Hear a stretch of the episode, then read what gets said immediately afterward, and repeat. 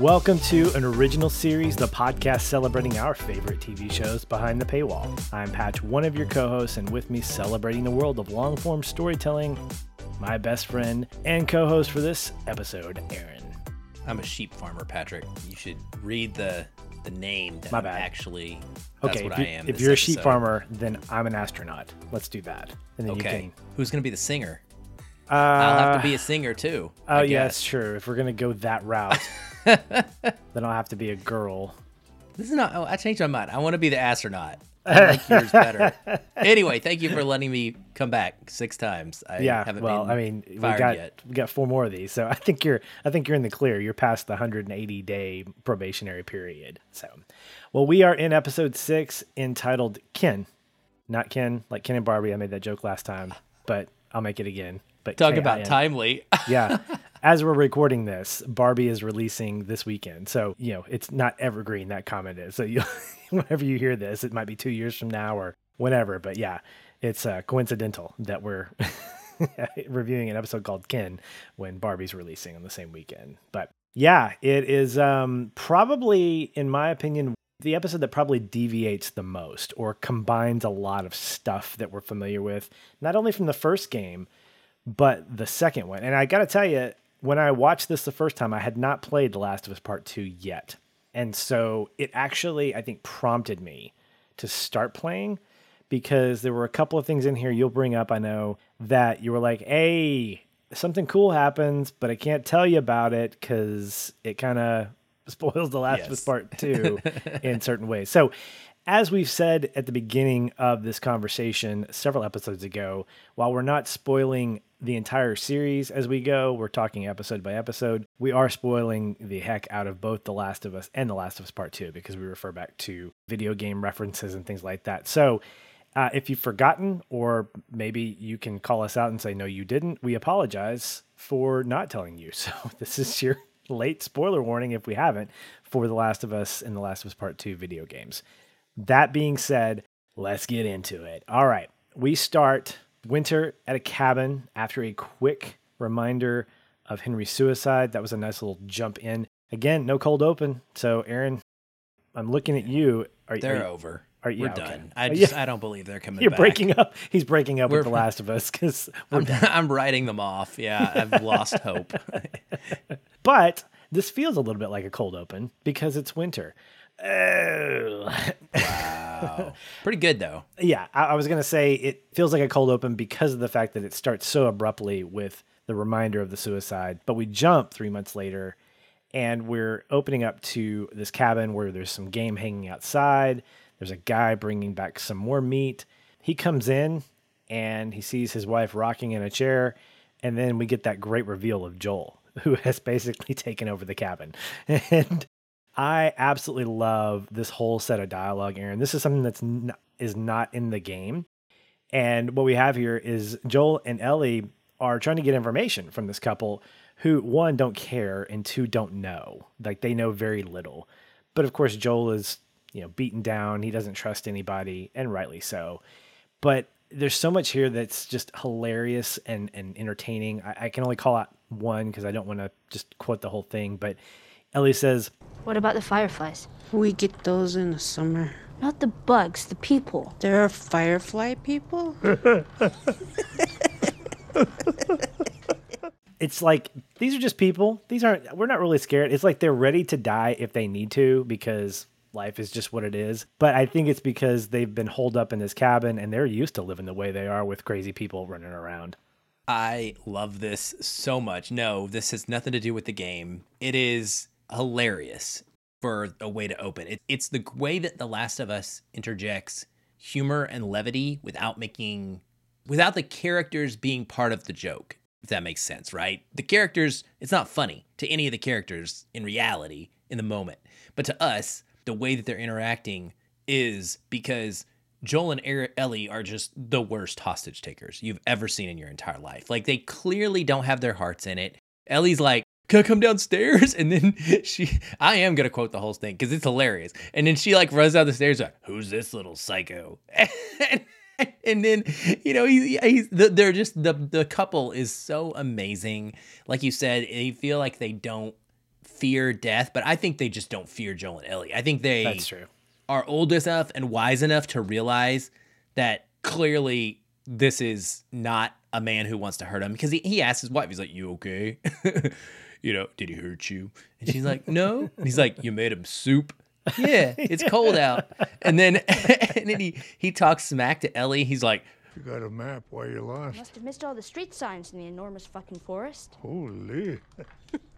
and it's just it's hilarious. Like the whole thing is great, great banter. Got any advice on the best way west? Yeah, go east. Like he's just so stoic and content. They're just content. And I remember watching it the first time and feeling the same way that I felt this way, Patrick. I wish this was longer. Like I wanted so, and this is part of the Last of Us point, is that good things are fleeting and you have to enjoy them and take them in when they come because that's what I want. I wanted them to stay and hang out and just, I wanted more days and dialogue between them and this couple, but that's not the world they live in. They have a purpose. They need to get to a spot. And it's funny because that kind of obviously comes back up the rest of this episode when they get where they're intermediately get where they're heading for a while about staying somewhere and having a longer moment of peace.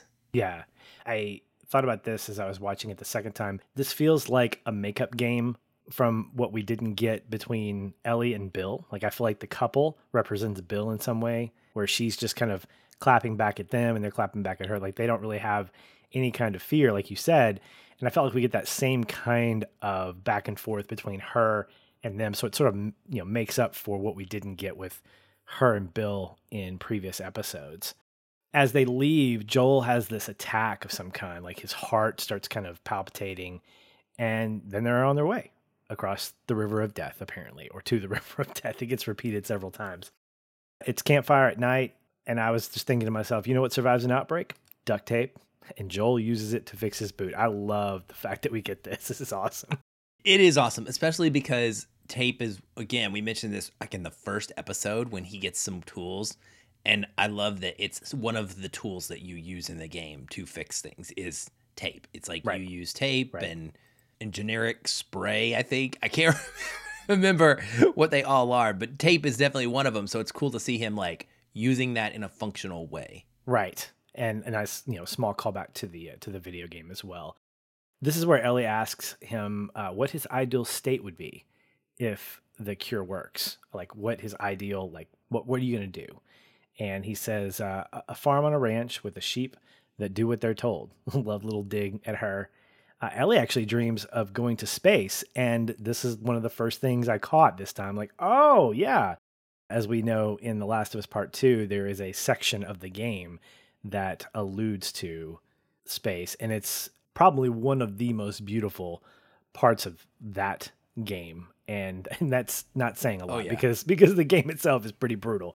It's arguably my favorite scene in that game, that Yeah. entire game, and one of my favorite in both combined. Like it's just a phenomenal time when we get to learn about her love of Sally Ride and her desire to explore space and be an astronaut and this and it's one of the most tragic things she could want to do because there's literally no way. Like it's just not coming back in her Right. lifetime. Period. Yeah. No matter what happens. The you could wipe the zombies off the face of the earth today, start over, and it's not gonna happen by the time that she dies. Right. She also confesses here that she tried to heal Sam with her blood. It's such a great small moment with Joel, his the face he makes, and she's like, "I know, I know, it was royally stupid."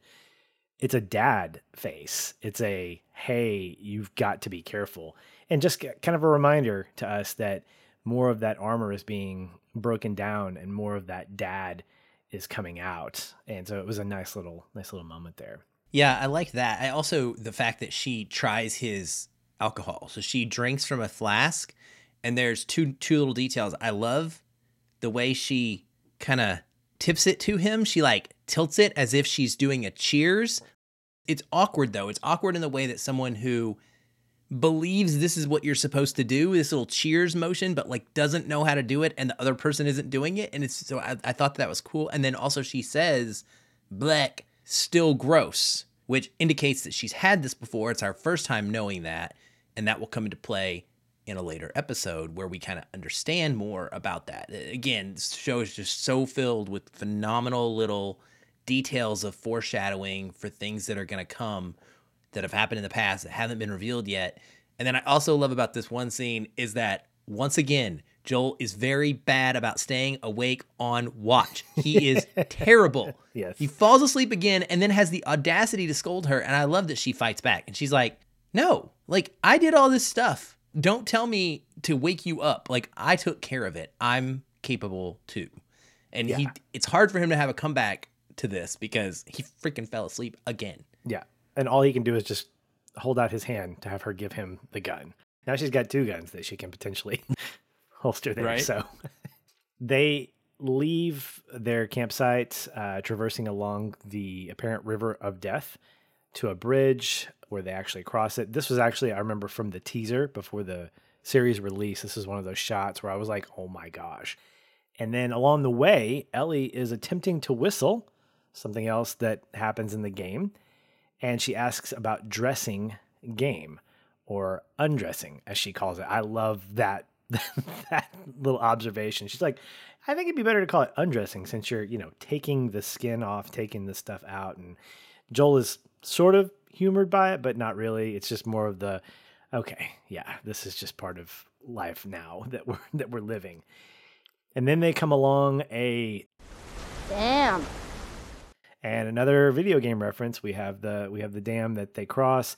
I wanted so bad, Aaron, for him to jump in the water and go get a uh, go get a pallet raft for her to traverse across. Unfortunately, we didn't get that, but that was okay. I, I like the I like its inclusion and I like its purpose in this episode. Yeah, I agree. I mean, it, it's there to remind us that that's what happened in the game, and and we're not going to do it in real life in the movie or the show, whatever. Because in the game, where they end up in this next section of this episode does not happen until The Last of Us Two, and instead we actually meet the people that they're trying to find at the dam. They actually talk about the settlement, but we don't go to the settlement. We just have an interaction at the dam. And so I'm glad that they were throwing a bone, if you will, to Yeah. us game lovers. Yes. So from there, they're walking along and then they get ambushed by folks on horses. And the first time I saw this, there was a little piece of me that got kind of nervous because this dog starts smelling infected. And we know what Joel knows. He's getting nervous. I'm getting nervous. You're getting nervous. Fortunately, he doesn't smell it, but he does make a friend in Ellie. And it's such a great moment of tension. But what I think is really, really cool is there's a line by the by the lead guy who says, You just bought yourself 10 more seconds. Like, what are you gonna say at this point? Outside of I'm looking for my brother Tommy that would keep you alive. Like I wonder how untrusting this group of people is without that ace in Joel's pocket of looking for Tommy. I just I can't imagine what you could say apart from that that would keep you alive. yeah, I wonder that too. But they're also not supposed to be killers, and they're not hateful, hurtful people in a sense. That's not the way that they're portrayed to us. So I think that they're just being more protective. And I, you know, I think that there's a world in which they take them captive. I have to believe that with Maria is there. We don't know who she is at this point, but I, I just I have a hard time believing Maria is going to be like, yeah, execute them right here in the middle of nowhere. We don't know who they are. There's a kid, but we don't care. Like that doesn't seem like a Maria thing to do. So I think they would be fine. But what I love about that, you just mentioned, when the dog goes to sniff Ellie, and Joel is cannot turn around and watch, and the the camera work, the way that we don't see what's happening ourselves because we're put in Joel's POV essentially, but we're watching Joel's face as he's like terrified because he doesn't know what's going to happen and then we it's like that holding your breath moment for 5 or 6 seconds until we just hear her essentially playing with the dog and it's it is uh it's just so well done and so so tough because I mean we knew sh- she was going to be fine. But if you're watching the show for the very first time and you don't know that that's coming, that moment would really, really test you. Absolutely. And I look at this as a great way to storytell because even if you hadn't known anything about the the show, the game, whatever, you're pretty sure. Well, I'm saying that now, knowing that we've lost like three people that we were caring about. I don't think, even as a first time watcher without knowledge of the game, that I, I think that we would know that Ellie was going to survive. And so to be able to create that tension, even with that knowledge, is just really good camera work. It's great storytelling. It's good. Mu- it's all the things that go together to make a director's point in a moment like that. If you can keep the tension when your audience knows what's going to happen, it's like when you watch an action adventure movie. I just rewatched The Meg for the uh, for the I guess second time because the, at this point the new movie's coming out in a few weeks. I know that Jason Statham lives, but there are points when I'm like, oh my gosh, he might die. And even though I know in my head he doesn't, it's tension that's set up in the moment that I think is very effective. And that's what makes really great stories work is when you can suspend disbelief even for a couple of moments to allow your emotions to connect with that moment. And I think this is one of those right there. Well, they're escorted to Jackson that makes a prominent uh, appearance, more than just an appearance, in The Last of Us Part 2. It's actually part of the prologue. It also appears at the end of The Last of Us Part 1. But we know Jackson and all of its inner workings from The Last of Us Part 2. And I thought this set was really, really accurate to the video game. It's beautiful. It's a beautiful set, complete with the big, large wall, all the different buildings. And then um, they're in the, I guess, the uh, lounge, kitchen, uh, dining hall. Dining hall. That'd be great. Yeah. Uh, they're looking for Tommy. After Joel spots Tommy in the street, they start sharing a meal and a bear hug. And I love Ellie's expression in this moment because it's like she is both satisfied and sad at the same time. And I think it's because she's experiencing the desire to be reunited with someone.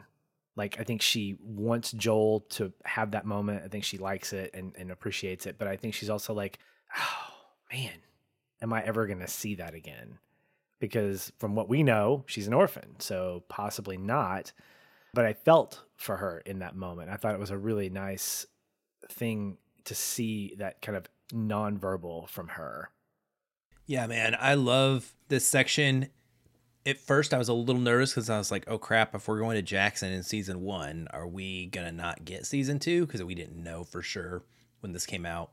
But I think that this was a really strong change from the game, honestly, because you have to take out some of these combat sequences, and the dam, as interesting as it was, was a combat sequence that just was an intermediary to get them to Jackson, which we would not go to until game two and we needed this. We needed to see that there like this really drives home hope that there is a place somewhere out there in the world where they could belong and they could both be happy together and separately, you know. And it was it's beautiful. The fact that it's set at Christmas is perfect.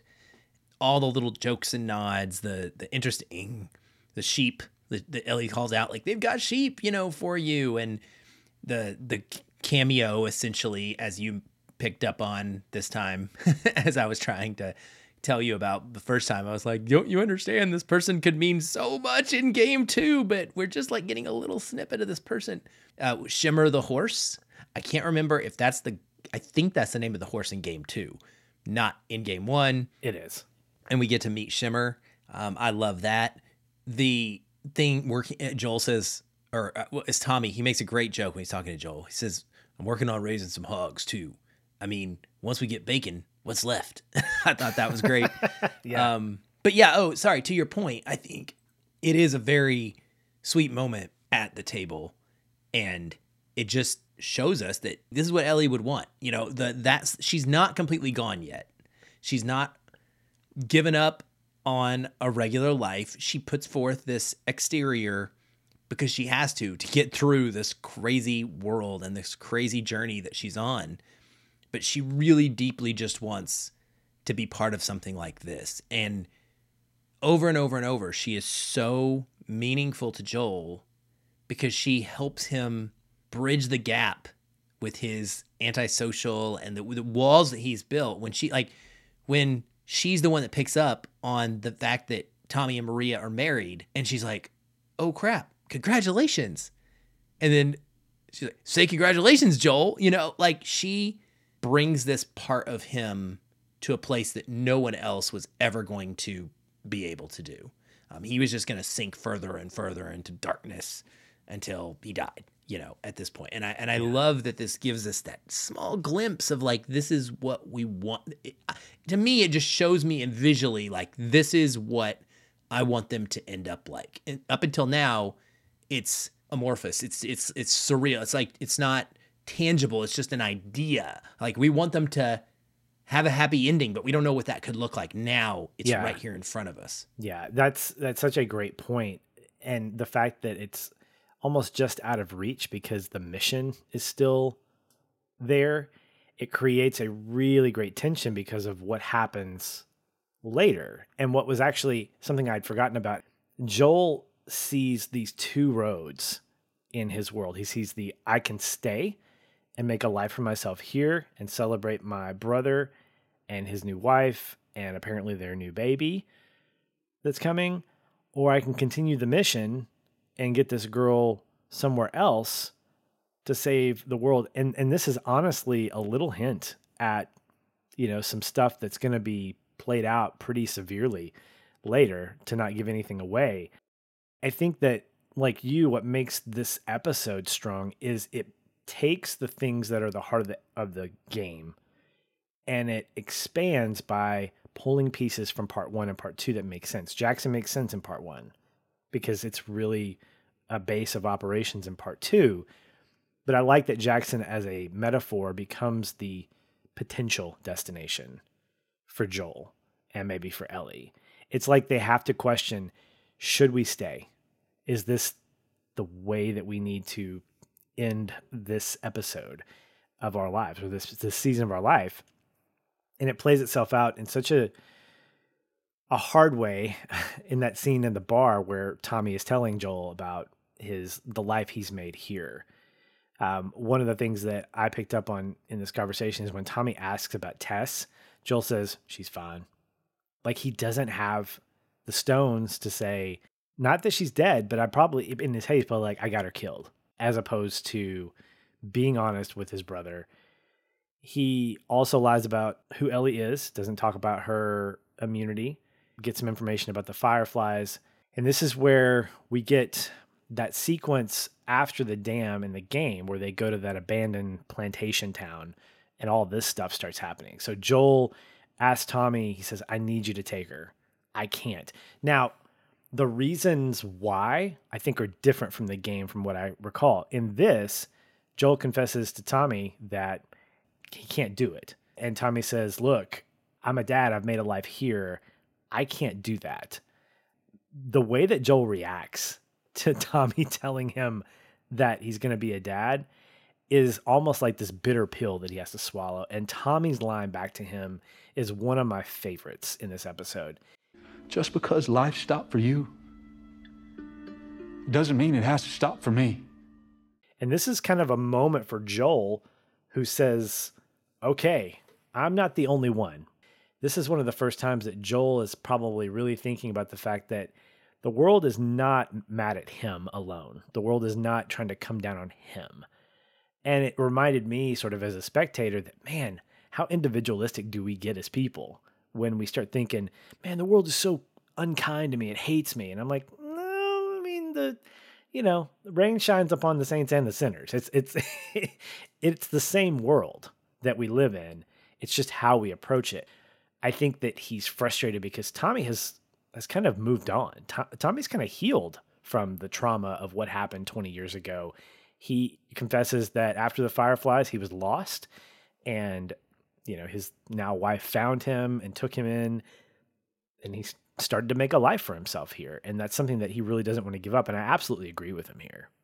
Yeah, I do too. Joel's the I wrote down this is an a-hole moment, man. Like Yeah. he's had several of them, but this is this is bad. Like when he tells him I feel like I'll be a good dad. And Joel just says, I guess we'll find out.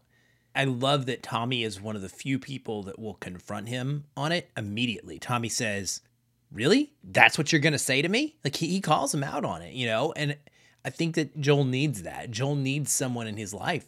That was Tess, which he just lied about, saying she was fine because she's not. He's not over it. He can't cope.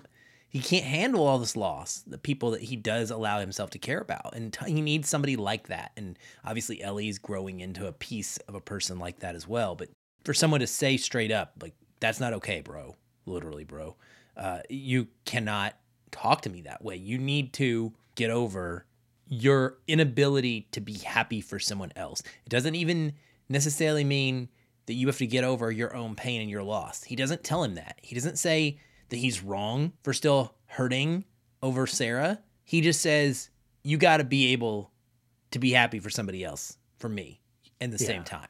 Yeah. And he's absolutely right. And I think this episode, all these episodes and, and these moments that Joel has gone through, he's oscillated where he he'll have a time and he kind of like starts to let somebody in and he has this good banner with Ellie and then he just can't quite get there and we see that struggle. And that's what makes long form storytelling like this so much more effective at times than a movie can be because you get the ups and the downs of real life and how it it's not just 15 minutes down the road in the next scene. It's over and over and over battling with this. And sometimes you don't ever get perfect, but you get a little bit better each time. Yeah, great way to put that. There's a quick scene after that where Ellie is uh, getting a shower. She's got new clothes and I think a diaphragm. I, I, guess. I'm assuming it's because Maria is like, okay, Joel doesn't know what he's doing. It's kind of like, didn't Tess give her tampons? I can't remember Maybe. if that happened at one point. I think at one point she got tampons, but it's very similar. Or no, she found them. That's right. Oh, she that's right. found Yeah, them. yeah, And yeah. Joel's like, oh, I don't know what to do with that, you know? And I think it, that's the reason, you know, it's like she realizes she's traveling with this old dude. Like she's this girl that without a mom, like here, I'm going to give you some information. And it's interesting the way Ellie reacts to it. plays with it. I mean, we can play with it. It's like she pops It it, a little bit, like you yeah, know, I was. It's really, really awkward. it's juvenile is what it is, but it's so appropriate for her because she just doesn't know. And then across the street, I I guess at another house, uh, Ellie goes in and looks around for Maria. So it's Maria's house and Tommy's. I was trying to figure out whose house is that, because just walking into random houses, taking showers, and others like this is the shower house. This is the uh, haircut house. You know, is this the salon? It just it seemed like that at first, but no, this is just another person's house. And then Maria comes in, gives her a coat and a haircut. And this is where she talks about the memorial on the wall of Kevin and Sarah.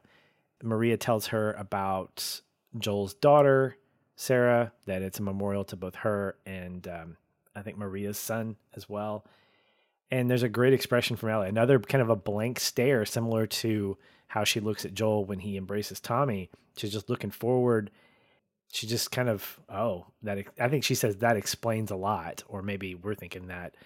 But um, as Maria's cutting her hair, she offers her some advice. She says, Be careful who you put your faith in. The only people who can betray us are the ones we trust. and this comes on the heels of Ellie really putting a little bit of uh, pushback on Maria because of you know the stuff that's you know frustrating Joel and things like that. And I really like that advice because Maria's really trying to navigate her toward you know being very cognizant of who she does spend time with and who she chooses to travel with in this case. I think Maria's in support of Joel, obviously, but I think she's also warning her that, you know, Joel's become very close to you in a lot of ways. And so, you know, be mindful of that because you're going to get, you know, you could get hurt in more ways than just, you know, physical. It could become emotional at that point. I agree. I think it's it's all about the fact that Joel is selfish, and no matter what Joel tries to convey, he has made it clear still that he is treating her like cargo, even though there are those moments where we think that that's changing a little bit. Maria sees very clearly that if you get where you're going soon, and, that's the thing. So you got to remember, they think that they're like on the cusp, which we kind of find out toward the end of this episode is not the case. But they think that they are just, it's just like the next thing, right? It's like right there. And so I think Maria is kind of making a point that this could all be over within a couple days. And Joel's not there yet, obviously. And so, yes, you got to be careful and set your expectations appropriately because you may end up coming back here and being my daughter. You know, is basically I think what she's Yeah. she's kind of getting at. Yeah. Like you may not have him. Yeah. Well, there's a quick shot at uh, to the movie theater. She says, "We're going to the movies." Did I? I tried not to look this up. I tried to base like what movie it was off of what I saw. It's Richard Dreyfuss, and uh, all I could think of was Close Encounters of the Third Kind. But I didn't. I That would couldn't be think very of. a- weird. Yeah, I don't know why they would be watching that. Uh, maybe because you know everything that we're experiencing in this episode uh, is important. You know, this means something. This is important. but so then, um, The goodbye. I think there's like Girl. a co- a cobbler store. Or I looked it up. What is it? I looked it up. It's The Goodbye Girl. The from Goodbye Girl. 1977. It's a Okay. romantic comedy. Okay, appropriate for the last. It says the film features several plot lines and plot or plot points, lines, and topics that all line up directly with the episode six. Now I gotta go watch it. Yeah, There of course you do. Yeah, put it on the watch list. So we're at this like shoe store or cobbler place, I can't remember, and Joel's actually trying to get his shoes fixed. Tommy walks in, brings him a pair of new boots. Yes, thank you. No more duct tape, at least for that pair. He apologizes. Tommy apologizes for saying what he did, and this leads Joel to confess to Tommy about Ellie's immunity. Now, this is part of the prologue in The Last of Us Part 2, except instead of getting new shoes, Joel is like restringing and polishing a guitar at the very beginning. I take that back. Something else happens in the prologue. My bad. Strike that, reverse it. But in any sense, there's this it's a it's a really cool moment because they're both sort of getting very vulnerable with each other. And it creates an opportunity for Joel to be very, very like open about his limitations. He says, I'm not who I was. And it, it really scares him because there's a scene earlier where after he has that falling out with or the argument with Tommy, he goes out into the street and he appears to think he sees Sarah. That was a terrible sentence. He appears to think he sees. No, he thinks he sees his dead daughter, Sarah, all grown up. And of course, it's not her. The music cue here is great. It's part of the original soundtrack that we're very familiar with. It also calls back to episode one, the prologue section. It reminds him that he's weak in a lot of areas, that he's got vulnerability. And he talks about the moment where he didn't know what he was supposed to do during the whole sequence with the dog. And he wants Tommy to take her because he isn't able to do it anymore. Tommy reluctantly agrees. And it's at this point that in that whole like story sequence where Joel is talking, Ellie apparently overhears at least part of it. And uh, that leads us to the house where Joel confronts Ellie. So she's reading a diary, and that's very much a callback to the game. This is at that plantation scene that we alluded to earlier. She knows about Joel's plan, and she didn't like it. I really like the dialogue here. I believe it's almost word for word from the video game. She says, I'm not her, you know. Maria told me about Sarah and No.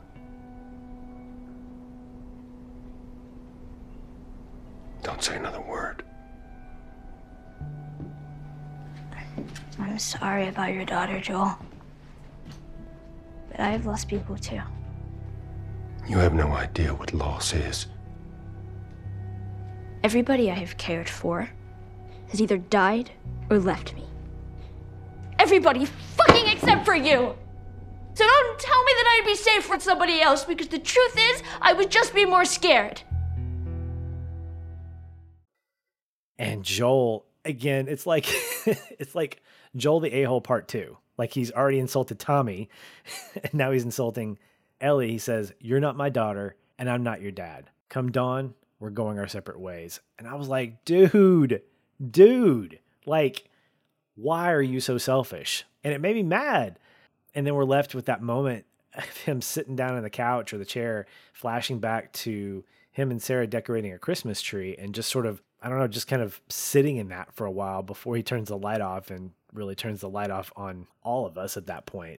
Yeah, this whole section it's that anxiety he feels and and him finally expressing in words things that is so hard for him to do and him saying that he is afraid of failing Ellie and begging his brother to like finish the job for him which is not at all what you would expect from Joel up until this point with that we've been with him in the show. For Ellie to hear that and then walk in the room and them to have that conversation right after he's been in this most vulnerable place. I mean, first of all, he's a jerk for even asking Tommy this, in my opinion. But I have empathy for him. I don't have sympathy, but I have empathy and I understand why it's a struggle. But then for her to hear this, it is just so heartbreaking. And the way that he talks to her, for him to say, You have no idea what loss is, and that incredible comeback that she has, the way that she performs this, and it's very game accurate. Even the dialogue, there's there's a F word that's placed in there that feels off, and it's intentionally that way because of to, to kind of indicate like the just scattered nature of someone going through this emotional moment. She starts off kind of like calm, like it's a normal volume response, and then she starts screaming in the middle of it. It's like it's like she's like getting upset as she's talking. And man, it it's a killer. You want so badly for Joel to embrace her in that moment. And all he says is, You're right, you're not my daughter, and I sure as hell ain't your dad. And I was just like, I actually paused this time, Patrick, and I thought to myself for a second, I was like, why do I love this guy again? Like, like there is am I being a little like rose-colored glasses on Joel overall because I have this knowledge? Even even considering where this story ends up, the dude didn't need to be this way. He's not perfect.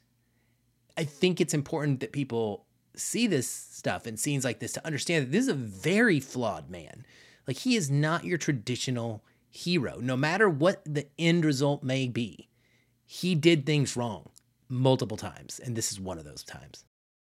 I think both the episode and the game are consistent in something that slightly frustrated me in that we didn't get a lot of time to live with that moment because the very next scene is the very next day. Tommy is coming to get Ellie, who's packing up. They go to the stables and they find Joel, who gives Ellie a choice to go with him or go with Tommy. And she has a quick choice. Yep, I'm going with you. In the game, it's the same way. There's that powerful moment, and there's not a lot of, in my opinion, breathing room for us to sort of sit with that at least that's how I recall it. Maybe there was some combat. I think there was some combat that sort of allows us to spread that out a little bit. With such a powerful set of dialogue between him and her, I wanted to sit in that for at least five or six more minutes. You know, let me let me feel like Joel is actually leaving, like he's not sticking around me. But it wasn't bad.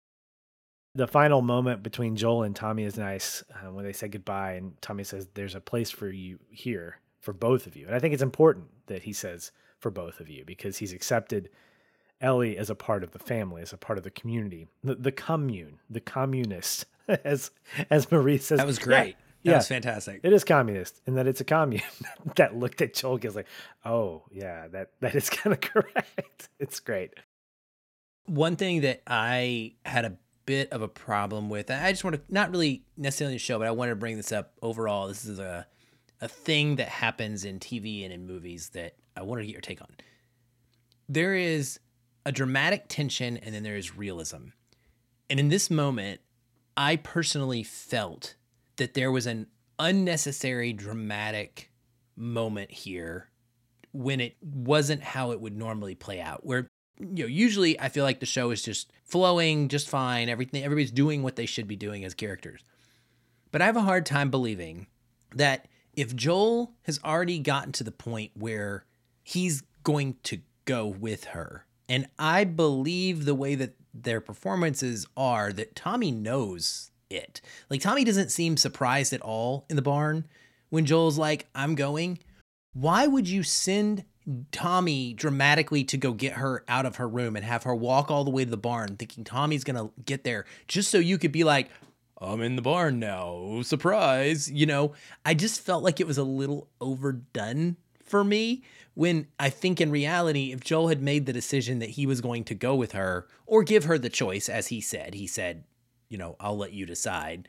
I just don't know why he wouldn't just go to a room and be like, "Hey, it's time to go. By the way, I'll go with you. You you want you want me or you want Tommy?" I don't know. It just felt like heightened to me for just no reason. Is that because Tommy's look was not one of surprise? Is that is that kind of where Mostly, the yeah. It is? felt to me very much like this was already like predetermined, like So the I- two of them. So I think that's in I think that's definitely interpretation. I don't think Tommy knew that Okay. that Joel was gonna do that because there's a look that Tommy gives Maria at the the movie theater at the end of that scene with Joel that he says I'm gonna have to take her. So apparently they've had the conversation. If there's any kind of differentiation that kind of disconnects you, I think it's because Tommy didn't react as much as he should have. Where Tommy was probably more surprised. Maybe that would have sat a little bit better with you. I didn't pick that up. I didn't notice Tommy's nonchalance when it came to seeing Joel in the barn waiting for them. And I think at one point Joel said something about, yeah, I was supposed to leave like 20 minutes ago and I couldn't find my saddle or, or some some kind of like obvious distraction that kept him there. So that's that's kind of my take on it. But uh, I mean, Okay. maybe, that, maybe well, that's what it then is. there we go. Yeah, like you said, it's interpretation. Well, they are on the way, and after they they shoot a little bit, it's such. I laughed out loud because Ellie kept saying, "Your your your gun's broken. It's a you know the sight doesn't work." And he's like, "Watch this," and he shoots it dead on, and the shot is so fantastic because they're off they're riding off into the sunrise or sun, not the sunset, and there's that close up of the of the thing that says a hole and right in the like the H or the O is where the bullet hits like right in the middle. It's so fantastic. There's a great shot while they're they're talking about football. They're talking about these these great things that are just no longer part of their world. This one shot stood out to me where Ellie is really just she's got her cheek on his back as they're riding the horse and it's so intimate but so quick that you can almost miss it but it's just another great cinematography choice to say how connected they are without saying they're that connected. It really, really is great. I love that scene as well. I love everything about them traveling Yeah. talking about politics and talking about his job and what he used to do and discussing and explaining football to her. Those are all things that happen in the dialogue of the game as well. And describing the mascot of the Bighorns, which is one of my favorite things in the game. Yeah. Well, and I think what makes this different, Aaron, is it's di- it's different than when they were trying to have conversation earlier in the game. You know, when Te- or game in this in the season when Tess was out trying to find a spot for them to uh, to traverse through. Ellie's trying to ask questions. He's like, "Pass, pass. Enough about me." And now he's telling her about being a contractor and how you know important that was for for the world, according to him and it also reminded me of just when someone doesn't know something, they don't understand the concept of something, particularly a sport, how complicated it can be to explain. I remember a number of years ago, I was in South Africa on a mission trip, and I got a chance to attempt to explain baseball to people in South Africa who that's not the sport. They do rugby, it's rugby and cricket and things like that. So I realized just how stupid sports are to explain any sport. But I get it. I get his the way that he's trying to explain it to her is so sweet. It's so just really precious because I think he wants to. I think he wants to share this part of a world that she'll never know. And it's neat because it's a it's a part of him that he gets to just give to her. And it's so different than when they first met and they're just trying to find out more about each other. After five days, they make it to Eastern University. Go big! Five days? It was five days? It was five days in the, in the in yeah Okay. in in the uh, in the show. And I said go Bighorns. I was hoping at one point he would say go Bighorns, but that did not happen. it was close enough and we got the other awesome part of this whole entrance to the university so that made up for it Yeah, yeah. And what was that awesome monkeys. part? monkeys we got monkeys, Yes. Along the way, as they're going through the campus, which is yet another great uh, set piece in this in the show, he changes his mind about being a sheep farmer, and he decides he wants to be a singer. And Ellie's like, "Well, you got to audition for me because you can't you can't choose to be a singer unless you unless you audition for me." That's a nice little callback to the game. And they spot those monkeys, as you said, First time seeing a monkey? First time seeing a monkey.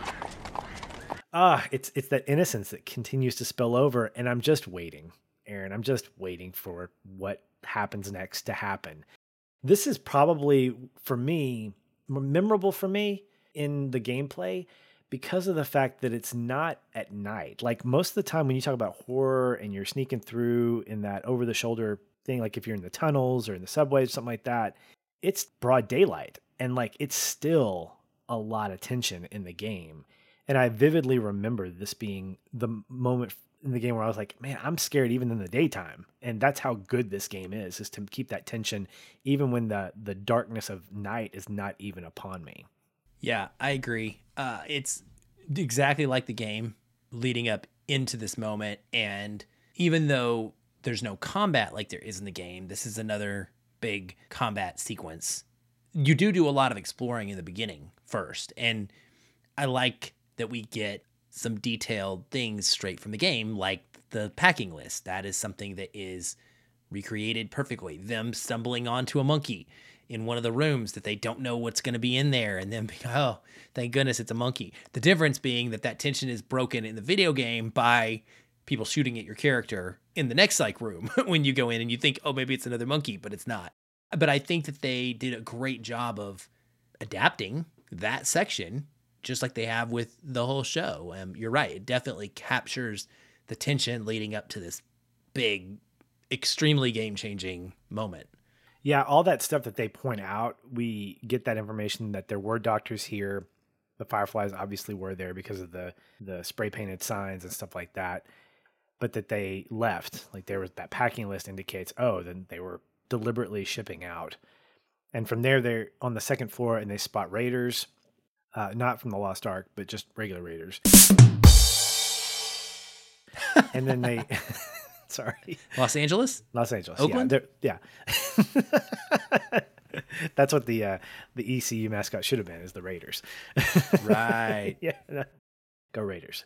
So they notice a map before all this happens, and there's a destination, Salt Lake City, where apparently all the Fireflies are going to. So that gives us kind of a new destination. As they try to escape, they're spotted and attacked. One guy comes after Joel. He breaks his neck, I think, but is stabbed in the process. I was wondering how this was going to happen. So in the game, Joel gets stabbed, and it's so visceral because it's from his point of view, and the camera keeps fading in and out. And you see Ellie attacking all these raiders, and she's trying to pull Joel, and eventually blacks out to end like that whole sequence. This doesn't play out quite that way. They do escape. Uh, they get on the horse. Shimmer, I think it's Shimmer. Joel falls off the horse because he's losing a lot of blood, going almost unconscious. And this is where Ellie panics and says, I can't do this without you, Joel. The camera fades back. And wow, that was like another one of those moments, like with the dog, where I was like, I know what's going to happen next, but it catches me emotionally in that moment of like, is Joel going to survive? What's going to happen next? And and it's a great cliffhanger to end the episode. Yeah, it's something. like it is. I, I, if you don't know what's coming and you're watching this through with us for the first time, I'm sorry. I'm sorry that you are dealing with this for a week. If you have no, I mean, I know it's very unlikely that many people out there are in that position, but you could be. Somebody's going to have their first time at some point, and if you haven't played the game and you haven't watched the show before and you don't know how this is going to play out, this is a heck of a way to end an episode and not know what's going to happen and and how things are going to progress. The moments in this episode highlight so well what makes this show such a great adaptation overall. You go from the things we've talked about and criticizing Joel and the way that he treats Tommy and the way that he talks to Ellie, then you get this ending where Ellie is just like, when you're at your weakest and you're at your most scared and vulnerable, like all the cards are on the table, like, I need you. I need you. Don't go. Please don't go. Um, and it's just, oh, you hope that that's the case. that, he, that he's not going to go. Yeah. Well, that's going to wrap up uh, this episode of an original series. We have um, episode seven coming up. when I saw the title, when this this dropped on Tuesday, I think I was looking because they don't. IMDb is great how they don't release the title of the episode until we get the preview for the next one. And the two words that came up, "left behind," had me really giddy because I was like, "This, this is gonna be good. This is gonna be good." And uh, and I'll say this: that in my second playthrough, this episode, I put it in the appropriate spot of my playthrough. So I'll explain more about that next time. I did as well. Yeah, it's, it just makes it more, and it makes more sense. chronological. Yeah. Yeah. So, yeah, Left Behind, that's the next episode. And uh, that's going to do it for us. Thank you all for listening and joining the conversation. I'm Patch. He's Aaron. And we are out of here.